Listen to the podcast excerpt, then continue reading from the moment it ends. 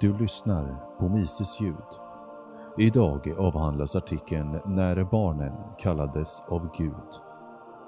Författare Prins Prospero. Publicerades på mises.se 16 maj 2019.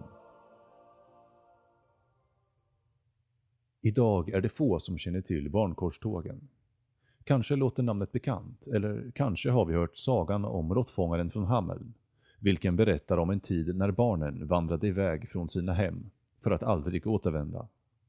Men sagan är, som så ofta, baserad på fjärran och märkliga händelser som en gång skakade världen. Det är ekot av barnkorståget som ägde rum i nådens år 1212 vi hör med sagans röst. Historien om barnkorstågen är en jäckande skugga, vars sanna gestalt man aldrig riktigt kan se. Redan under sin samtid gav den upphov till myter, vilka snabbt vävdes samman med de bristfälliga skildringar som fanns. För att förstå fenomenet måste vi först bekanta oss med det samhälle, den värld, som var vardag i början av trettonde århundradet. I Matteus evangeliumet står det Saliga är de saktmodiga, ty de skola besitta jorden. I Saltaren kan vi läsa men de ödmjuka skola besitta landet och hugnas av stor frid. Den här världssynen är revolutionerande. En romersk general hade knappast ägnat en tanke åt varken de saktmodiga eller de ödmjuka. Inte heller en grek eller en pers från den klassiska förkristna tiden. Möjligen hade han muttrat Vei Victris, ve de besegrade, innan han besteg triumfatorvagnen. Det är med kristendomen som den här uppfattningen sprider sig och i det djupt troende medeltida Europa var det här en dominerande tanke, en fattigdomskult. Det fanns en styrka, en helighet och en kraft hos de fattiga och utslagna som de framgångsrika och mäktiga helt enkelt inte kunde komma åt. Ofta försökte de, genom att skänka bort sina ägor, klä sig i tagel, leva i kyskhet och fattigdom. Var det inte så Guds son hade kommit till människorna som en försvarslös trasank, men beväpnad med Herrens sanning. Samtidigt, i perfekt symbios med uppfattningen om den av Gud älskade menlöse, var tanken om korstågen absolut dominerande rörelsen vid kristendomen. Allt sedan påve Urban II utlyst det första korståget vid Clermont 1095 hade återerövrandet och bevarandet av det heliga landet och Jerusalem varit en realitet ja, ett gudomligt påbud. Jerusalem var så mycket mer än en fysisk plats eller en stad. Det var en idé, en dröm, världens mittpunkt och nyckeln till paradiset. Gemene man hade en diffus uppfattning om den geografiska och politiska förhållandet, men drömmen var desto mer levande, för som man sa, Deus vult, Gud vill det. 1212 var tanken om korståget i kris. Redan 1187 hade saracenerna under Saladin erövrat Jerusalem och trots att det tredje korståget, ett direkt svar på denna katastrof, hade varit strategiskt lyckosamt, hade man inte återerövrat den heliga staden. 1204 hade ett nytt korståg genomförts, men urartat till ett katastrofalt svek mot tanken att återta Jerusalem. Istället för att bekriga ayyubidinerna hade krigstågen vänt sig mot den kristna Konstantinopel och förintat det östromerska riket.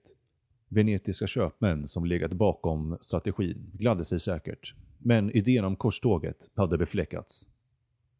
Frågorna och kritiken som följde var både naturlig och berättigad. Hur kunde det mäktigaste och rikaste i världen misslyckas så katastrofalt? Hur kunde man misslyckas att befria Jerusalem och göra pilgrimslederna säkra, trots alla resurser, trots alla arméer, trots alla böner? Kunde det vara så att Gud hade övergett det som tagit det på sina axlar att frälsa det heliga landet? Det är i den här förvirrade och vilsna miljön som två rörelser tar form. Kanske inspirerade av varandra, kanske helt skilda. Vi vet inte. Vad vi vet är att två profetiska röster höjdes. En i Tyskland och en i Frankrike. Båda med ett revolutionärt budskap om en extatisk gräsrotsrörelse och båda ledda av barn. I renlandet leddes rörelsen av en ovanligt vältalig hederpojke vid namn Nikolas av Köln. Han hävdade att han haft visioner som kallade honom till att ta korset, men inte till att leda en armé av riddare och väpnare, utan en armé av fattiga. Rörelsen började blygsamt, men Nikolas marscherade idogt söderut genom relandet. Till sitt tecken valde han ett taukors, nämnt efter det grekiska ordet för bokstaven T, som det liknade. Så snart rörelsen fått upp momentum anslöt sig hundratals och sedan tusentals. Kronikan Regiae Coloniensis, som skrevs året efter dessa händelser, berättar att människor lämnade sina plogar och övergav sina fält för att följa den profetiska herden. Niklas budskap var enkelt. De som följde honom skulle marschera ner till Medelhavet som Gud skulle dela på samma sätt som han hjälpt Moses när han behövde korsa Röda havet. Därefter skulle de fattigas armé promenera, torrskodda, till det heliga landet, där saracenerna genast skulle lägga ner sina vapen och acceptera dopet. Gemenskapen och det stora uppdraget lockade fattiga, kvinnor, tjuvar och de som på olika sätt hade svårt att vinna status i samhället. Rörelsen kunde fortsätta tack vare spontana donationer. Förnuftiga röster som manade till besinning retades och anklagades för avundsjuka eller att skamlöst attackera ett fromt barn. Nikolas korståg rullade vidare mot Alperna. I Frankrike fick ett annat barn, Stefan av Cloy, en liknande uppenbarelse. Den tolvåriga pojken hävdade att Jesus Kristus kommit till honom i en dröm, klädd som en pilgrim och bett pojken om en bit bröd. När Stefan gav Kristus en bit av sin skaffning överlämnade Guds son ett brev. Drömmens Kristus instruerade Stefan att han valt honom att agera budbärare och att det var Guds vilja att han skulle resa till Paris för att leverera brevet till kungen av Frankrike. Stefan accepterade uppdraget och började raskt predika till andra att ge upp sitt vanliga liv och istället följa honom på hans tåg till Paris. På samma sätt som i Tyskland växte rörelsen snabbt. Människor övergav sina hem och sina familjer för att följa Stefan. Högljutt mässande och sjungande närmade sig tåget Paris. Kung Filip II Augustus, Frankrikes kung, tog emot brevet som överlämnades av en jublande mobb som sjöng Herre, upphöj kristendomen. Herre, återbörda oss till det heliga korset. Vi vet inte vad brevet innehöll, men troligen en uppmaning att bege sig av på korståg. Kung Filip verkar ha desarmerat hela rörelsen. Han tackade vänligt för brevet och gjorde exakt ingenting. Han verkar inte ha engagerat sig mer i rörelsen utan lät extasen ebba ut nu när uppdraget var slutfört. Barnens korståg i Frankrike stannade av vid Paris. Sakta upplöstes rörelsen. Ett fåtal verkar ha stillat sin religiösa nit genom att delta i albinienserkriget, där kristna massakrerade kristna med en frenesi sällan skådad. Nikolas däremot vandrade vidare söderut med sin skara. I juli nådde han Alperna och trots uppmaningar att inte leda tusentals illa klädda människor utan förnödenheter upp i bergen fortsatte han. Allmosor och entusiastiska hyllningar byttes till strapetser och misstänksamma bergsbor som stängde sina dörrar. Många övergav Nikolas och återvände hem. Andra dukade under av svält och vedermödor. När korståget nådde Lombardiet splittrades rörelsen och utbrytargrupper valde olika städer att vallfärda till. Nikolas fortsatte med den största gruppen till Genua. Till de frälstas stora förvåning öppnade sig inte havet och genueserna var ovilliga att skeppa dem till heliga landet utan betalning. Nikolas anklagades av sina följare för att ha bedragit dem.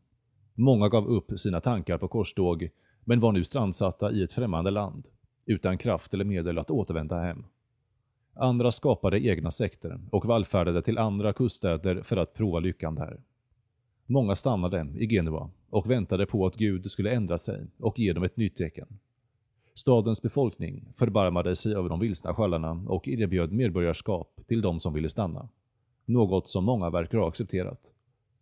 Korstågsiven började ebba ut. Nikolas vägrade och fortsatte med en kärna av de mest trofasta följeslagarna. De begav sig till Pisa, där de försökte komma över skepp, men misslyckades och styrde därefter kosan söderut till Rom. Där löste påven dem från deras löften och gav dem tillåtelse att återvända hem. Uppenbarligen spelade han ett spel, Rörelsen hade aldrig välsignats av kyrkan, men den här tomma gesten var nog för att många skulle besinna sig. Andra spreds över landsbygden, vissa tog enklare jobb, andra förföll till stöld och tiggeri. En legend berättar att ett stort antal barn faktiskt hittade köpmän villiga att skeppa dem till heliga landet.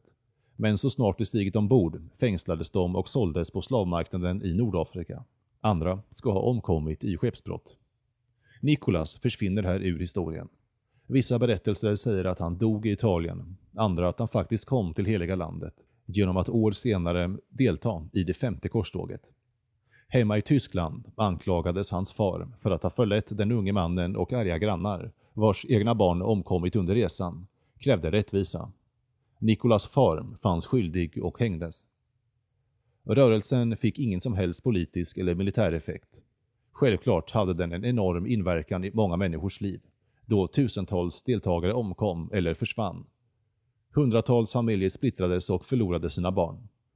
Så stort var traumat att sagor och legender skapades kring den här händelsen, som skulle överleva sekler efter att det faktiska korståget hade glömts. Kanske bör vi se barnakorstågen som den yttersta effekten av en kultur som ger barnen särskild helig makt. När korstågen verkade fallera och Jerusalem tycktes förlorat för alltid, kunde en alarmistisk rörelse med barn och fattiga som frontfigurer träda fram. Om allt annat misslyckades, varför inte låta barnen reda ut situationen? Möjligheten att kritisera eller argumentera gjordes omöjlig. Rörelsen blev självgående tills den krockade med verkligheten. Barn är vår framtid, brukar man säga. Men i en värld där naiva vuxna avstår från att ta sitt ansvar eller väljer att utnyttja sin avkommas fantasier för egen vinning, där finns ingen framtid.